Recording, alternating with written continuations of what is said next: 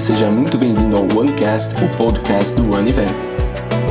Aqui no OneCast falaremos sobre alguns dos projetos de impacto social que se destacaram neste ano na Evnews. É um prazer compartilhar com você das brilhantes histórias por trás dessas iniciativas.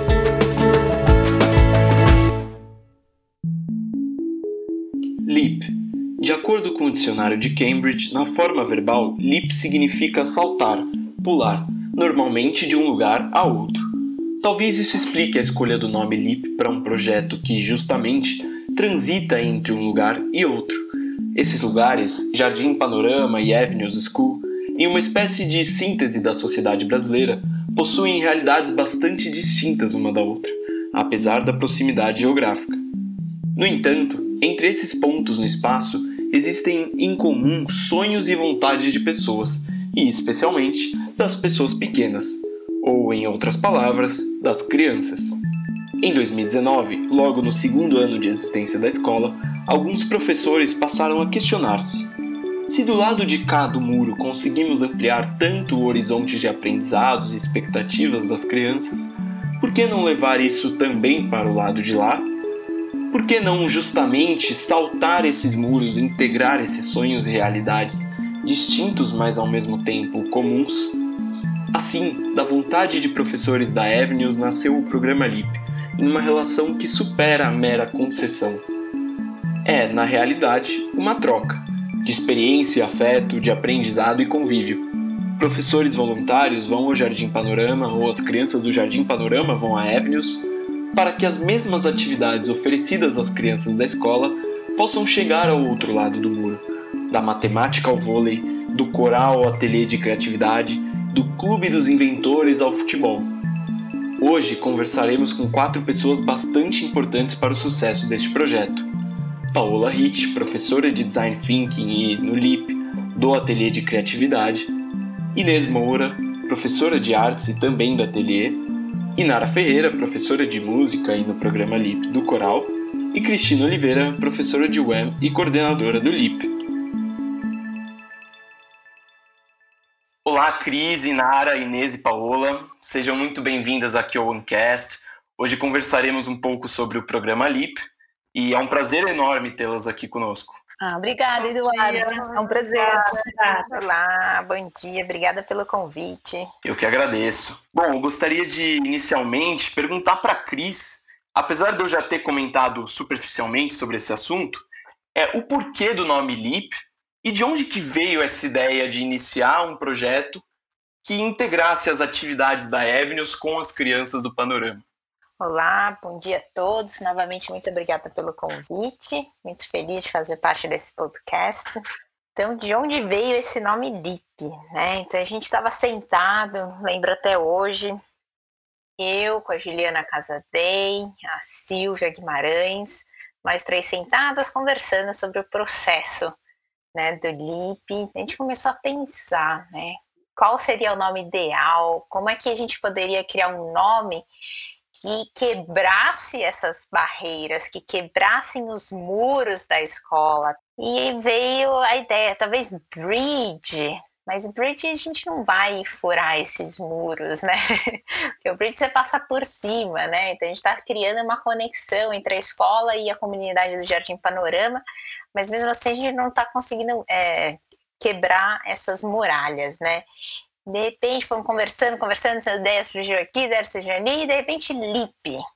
Isso mesmo, como o Du já explicou, né, pelo próprio dicionário, né, essa questão do saltar, né, então fazer um movimento do corpo mesmo em relação a essa interação entre a escola e a comunidade, né? E de onde veio essa ideia?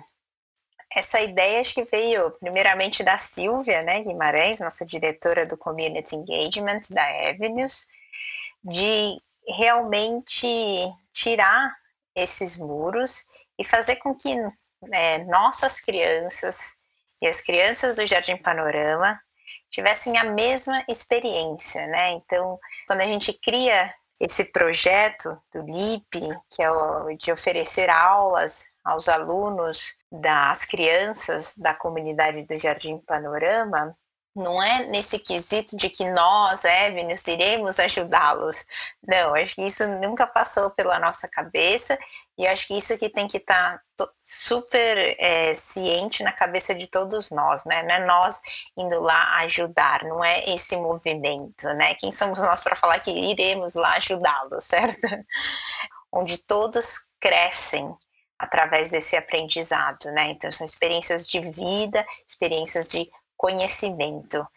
E nada melhor né, do que criar isso né, dentro de uma escola, dentro de uma comunidade e trazer as pessoas. Então, na Avenues a gente tem esse conceito de preparar as pessoas para o mundo real. Então, o LIP veio através desse conceito de criar é, experiências reais, tanto para nossa comunidade da Avenues quanto para a comunidade do Jardim Panorama.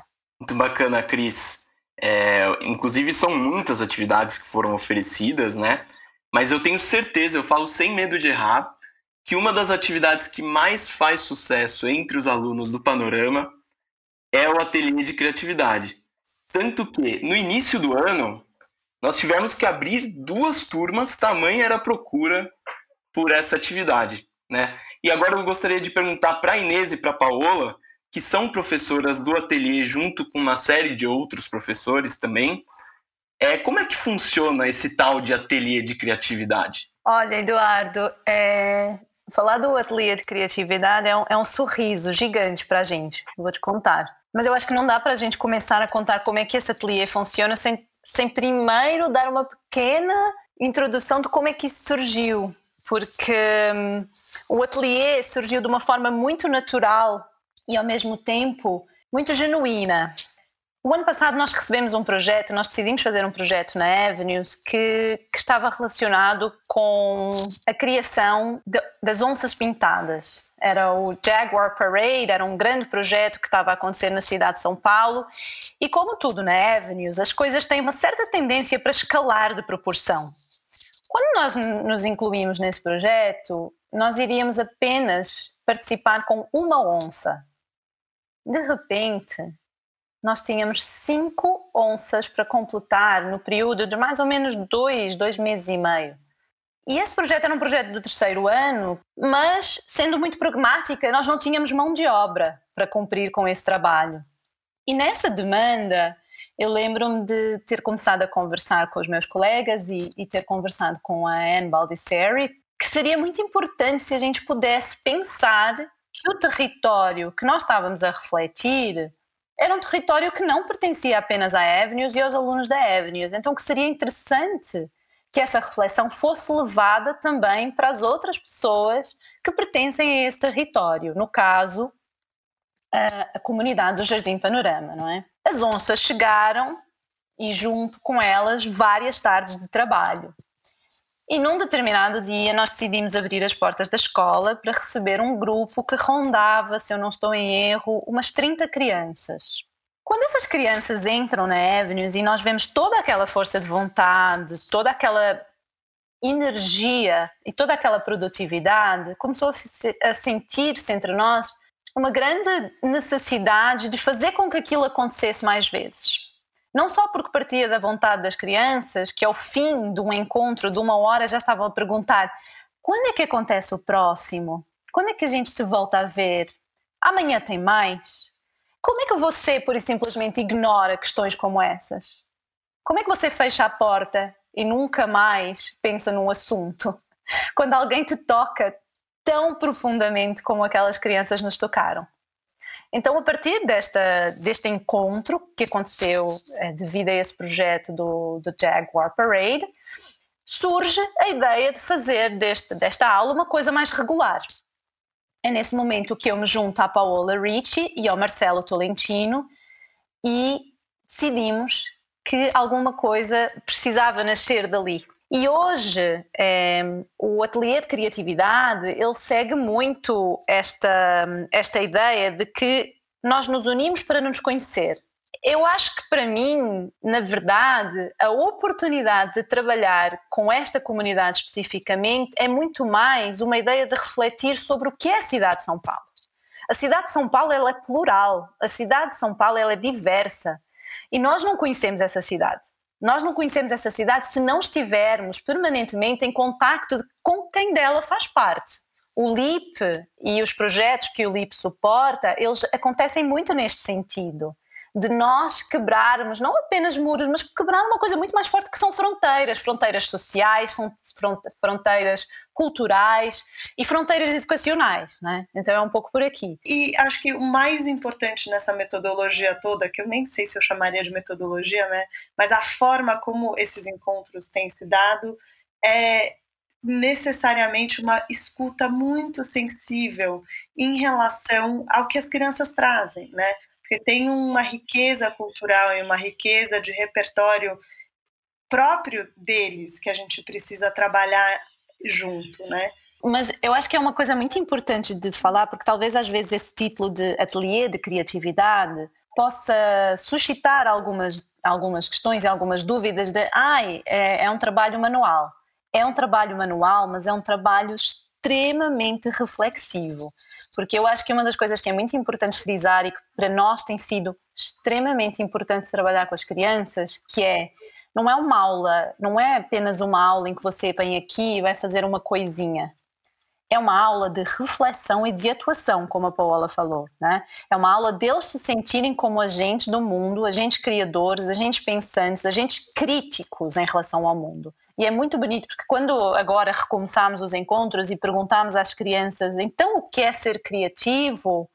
É, surgiram respostas tão é, profundas como ser criativo é cultura, ser criativo é pensar junto, ser criativo é ter amigos, ser, é, ser criativo é fazer aquilo que a gente precisa, e, foi, e, é muito rica, é exatamente isso. Assim, nós aprendemos constantemente com eles também. É uma troca, é um ping-pong, se assim se pode dizer. Todos os encontros, a gente teve vários encontros. Normalmente o ateliê era uma hora, era das, das quatro e meia, cinco e meia. Frequentemente a gente saía do Jardim Panorama às sete da noite. Nunca foi bom. É, e era impressionante, mesmo depois de um dia inteiro de trabalho na Avenues, né? tarde, a gente saía no escuro, já exaustos. Era impressionante como a gente saía tão energizado desse, desse encontro, né? Como alimentava, assim, todo mundo que participava de uma forma muito bonita. E eu acho que uma das coisas bonitas desse programa também é que ele vai além do engajamento das crianças, o engajamento dos professores é uma coisa surreal, assim, porque no começo do ano a gente abriu as inscrições é, para os professores ofertarem cursos, enfim, das mais variadas áreas. E a gente teve mais de 20 ofertas de curso no começo do ano. E então eu gostaria de perguntar para a Cris, por que, que você acha que os professores da Avenues, especificamente, tiveram um interesse tão grande de participar desse programa? Eu acho que eu posso responder essa pergunta com outra. Como não participar desse programa? Ainda mais depois de tudo que foi dito pela Inês, pela Paola. E quando a gente cria essa, esse trabalho, esse projeto, essa oportunidade, é uma oportunidade de vida riquíssima, de experiência riquíssima, tanto pessoal quanto do lado profissional também, né? Então, como não participar de um projeto desses, né? E isso convém muito com o que a Paola e a Inês falaram. Nossa, passamos o dia inteiro na escola, né? Porque a gente sabe que é super puxado. A gente chega às sete da manhã, termina com as crianças quatro e meia, às vezes cinco da tarde, e ainda vamos dar mais uma aula. Estamos exaustos, estamos cansados. A gente quer ir para casa, quer descansar, enfim.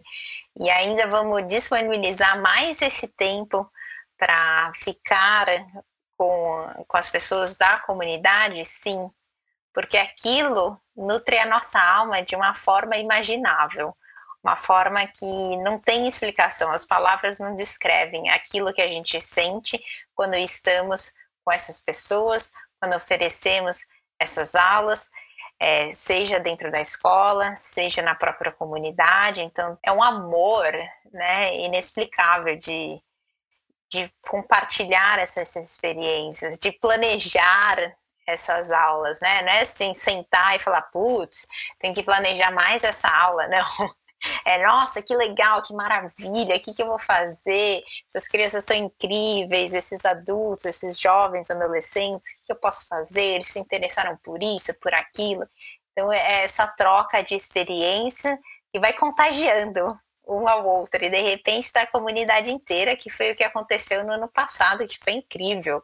A gente estava com algumas aulas só sendo oferecidas, vamos dizer, com umas cinco, seis aulas, e de repente surgiram assim 15, 18, 20 aulas para serem oferecidas para todo mundo da comunidade. Então, foi incrível, né? De um ano para o outro, o quanto o projeto LIP cresceu. E no momento, essa adaptação que estamos tendo hoje por causa do, coronavírus, né? Então a gente não parou, demoramos um pouquinho para recomeçar, principalmente pela questão da internet, das conexões, mas continuamos, começamos pequenininho no final desse semestre, desse ano, mas certamente só vamos crescer daqui em diante. É, inclusive, aproveitando o gancho que, que a Inês e a Cris deixaram, né? Dessa questão da integração, e vocês já falaram bastante, mas eu gostaria de perguntar especificamente é, como vocês acham que o projeto de integração que representa o LIP, ele pode ser interessante, assim, para além das crianças do Jardim Panorama, também para as crianças da Avenues e para a comunidade da Avenues. É, eu acho que assim, o ateliê de criatividade, né, com essa essência de ser um, um ateliê de invenções, um espaço para expressão pessoal, mas principalmente um espaço para um empoderamento e das crianças, delas se sentirem né, agentes de transformação, uh, tanto pessoal quanto coletivo. Nesse sentido, naturalmente, muito do que a gente vai acabar fazendo no ateliê tem a ver com com a comunidade Jardim Panorama, com o Beco, com a Pracinha, com o território onde a gente está inserido. E, não coincidentemente, as crianças da Avenues também estão inseridas nesse território. Então, esse território, né, a pracinha, o beco, a rua, são esse ponto de encontro um, dessas crianças. E, infelizmente, no Brasil, a gente vive um apartheid das infâncias. Né? Crianças de grupos sociais distintos vivem completamente apartadas, que é um grandíssimo problema se a gente está falando de de transformação mais sistêmica né, do, do, do, país como um todo. Então, acho que dentro da missão da Avenues, né, querendo realmente uh, formar líderes que são empáticos, que conseguem ter uma visão do todo para realmente ter um impacto positivo no todo, os nossos alunos, sim, precisam atravessar esses muros também, né? E se encontrar com crianças de outros contextos. É, sem diversidade, né, de vivências, de, de pensamento, vai ser muito difícil conseguir se desenvolver integralmente da melhor forma possível. Então, o trabalho do ateliê, né, se espalhando pelo território, necessariamente encontra com o trabalho de project-based learning e de future literacy que a gente está fazendo na Avenues com os nossos alunos, que também se esparrama pelo território. O que, que você acha, Inês? É isso, mais ou menos? Não, total. Eu adorei. Eh, eu acho que é muito importante e friso de novo essa ideia de parceria, porque eu acho que é isso. Está é, tudo ali no mesmo patamar e a gente caminha juntos. Bom, e essas pontes, elas foram infelizmente interrompidas por um tempo devido à pandemia, né? Mas agora elas já estão retornando à distância. Enfim, eu vi esses dias um trecho da aula da Inara, do coral, com as crianças do Panorama, e assim, super bonitinho e, e muito interessante também ver como essas crianças estão engajadas nessas atividades mesmo que a distância, mesmo com todos os obstáculos que o, o ensino à distância, especialmente na periferia, impõe, né? É, agora eu gostaria de perguntar para a Inara como é que tem sido essa experiência de dar essas aulas, de fazer essas atividades à distância? Está sendo uma experiência incrível. Eu estou muito impressionada com o comprometimento né, dessas crianças, mesmo com todos esses desafios. É, por exemplo, tem um grupo de cinco meninas, são duas irmãs e três primas. Elas fazem a aula juntas no mesmo aparelho celular. Então, você imagina, é desafiador. E com todos esses desafios, elas estão sempre é, com um sorriso no rosto, então é, é muito, muito bonito, é muito gratificante. E além disso, não é fácil você ensinar música, você ter uma aula de coral uh, online, né? Não tem como to todas as crianças cantarem ao mesmo tempo, por conta do delay. Então, exige muita paciência. Eu canto, toco, aí uma repete, elas têm que mutar o microfone, o outro grupo desmuta. E, e eu vejo que isso não é, não é um problema, nenhuma dificuldade. Então, está sendo, tá sendo muito incrível, porque com todos esses obstáculos, elas estão sempre lá, com um sorriso enorme no, no rosto, e é muito gratificante, muito. Ai, Nara, essa sua fala me faz pensar, né? O quanto essas crianças são, são resilientes, né? E fortes nesse momento. A gente teve essa mesma experiência, assim, dessas. A gente teve uma aula que tinham umas oito crianças na frente de uma telinha. E todas lá, né, se organizando para conseguir enxergar a tela juntas, os menorzinhos sentados na frente, os maiores ajudando os menores. É impressionante, né, esse senso de comunidade, né, que uhum. existe. Bom, então vocês agora acabaram de já comer uma parte da próxima pergunta que eu ia fazer, que é sobre algum momento ou algum aluno né, que tenha marcado vocês em especial, mas agora eu acho que assim, como vocês falaram do ensino, não ensino, né? Ensino é, é uma palavra inapropriada para esse projeto, mas para essa troca à distância, é, eu gostaria que então vocês tentassem relembrar aí na cabeça de vocês algum momento que tenha sido especialmente marcante enquanto ainda existia essa utopia que parece hoje, né, do ensino ou da troca presencial. Ah, Eduardo, agora você pegou, né? Porque a gente poderia falar de tantos momentos e de tantos alunos em especial, assim, não dá. É... Quando eu, ó, posso te contar uma, um impacto que foi, o impacto que foi descobrir que o Conecta Panorama ia para frente e que a gente ia é, retomar o LIP, eu comecei a chorar no meio do Zoom, assim, diante da escola inteira, porque na minha cabeça eu só pensava, eu vou voltar a ver o Vinícius, eu vou ver a Yara, eu vou ver... São tantos alunos que são muito especiais para nós, mas assim, é, teve um momento muito particular logo no começo do ateliê em que nós fizemos uma ação para repensar o beco Panu. Todo mundo sentou, todo mundo olhou para o beco e todo mundo sonhou o que aquele lugar poderia ser.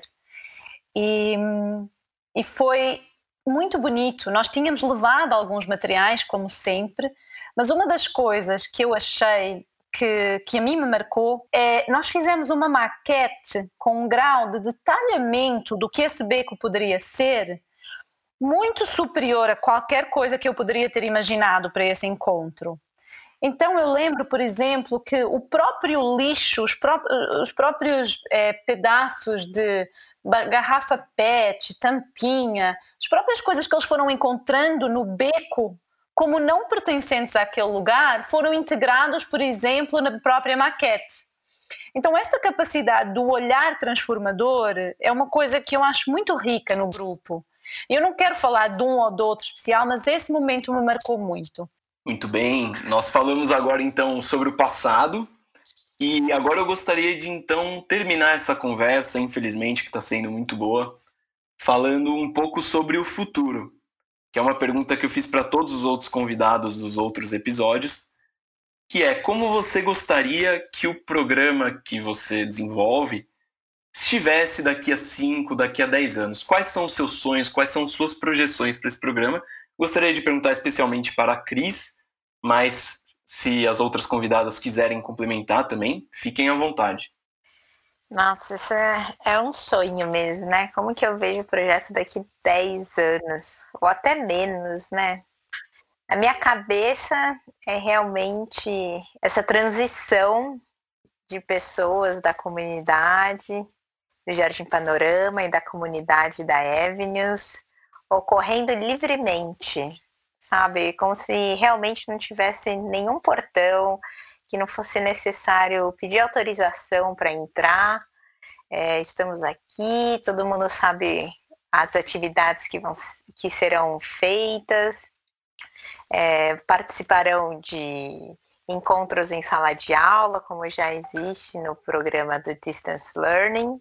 que a gente faz, que, que é um outro projeto dentro do LIP também, que as crianças participam de aulas junto com os alunos da Avenues e que seja isso, né? Esse correr de pessoas, essa movimentação super natural, onde todo mundo se conhece, todo mundo é bem visto e todo mundo propõe atividades novas, projetos novos, não só professores, mas alunos também, nossos alunos, os alunos da comunidade vêm com todos esses projetos, todas essas ideias criativas, né? Então, que eles, como a Paola menciona, são agentes criativos e agentes transformadores.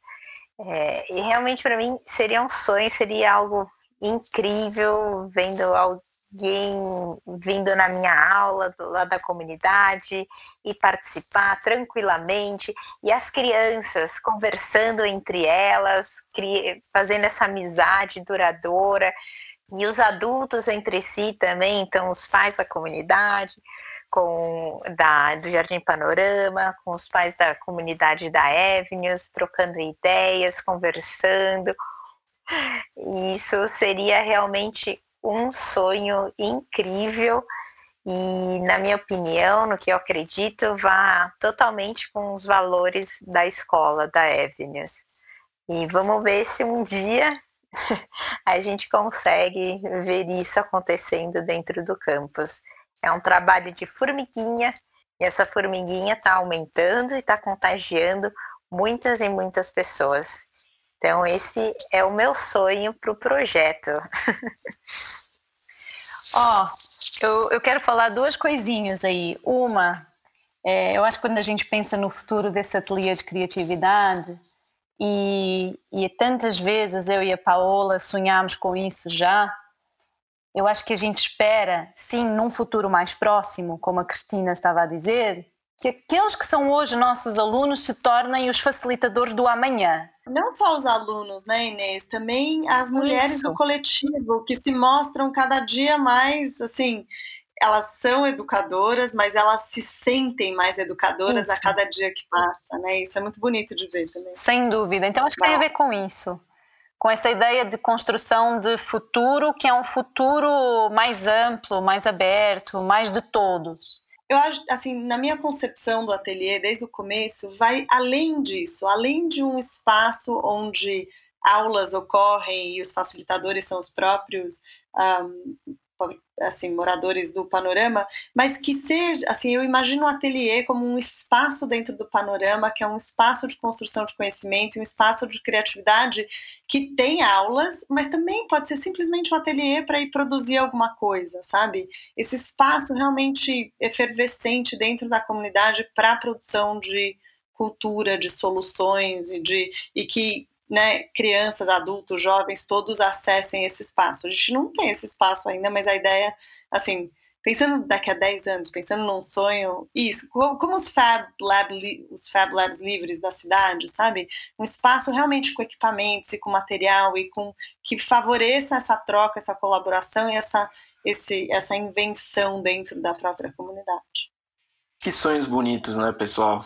E uhum. infelizmente a gente tem que encerrar mas eu agradeço muito a presença de vocês aqui e torço para que o LIP continue dando muitos frutos como ele já está dando desde 2019, né? Sem dúvida. Para sim. Muitos saltos. Muitos, muitos. Muito saltos. Gente, obrigada por nos, nos, nos ajudar com essas varas longas.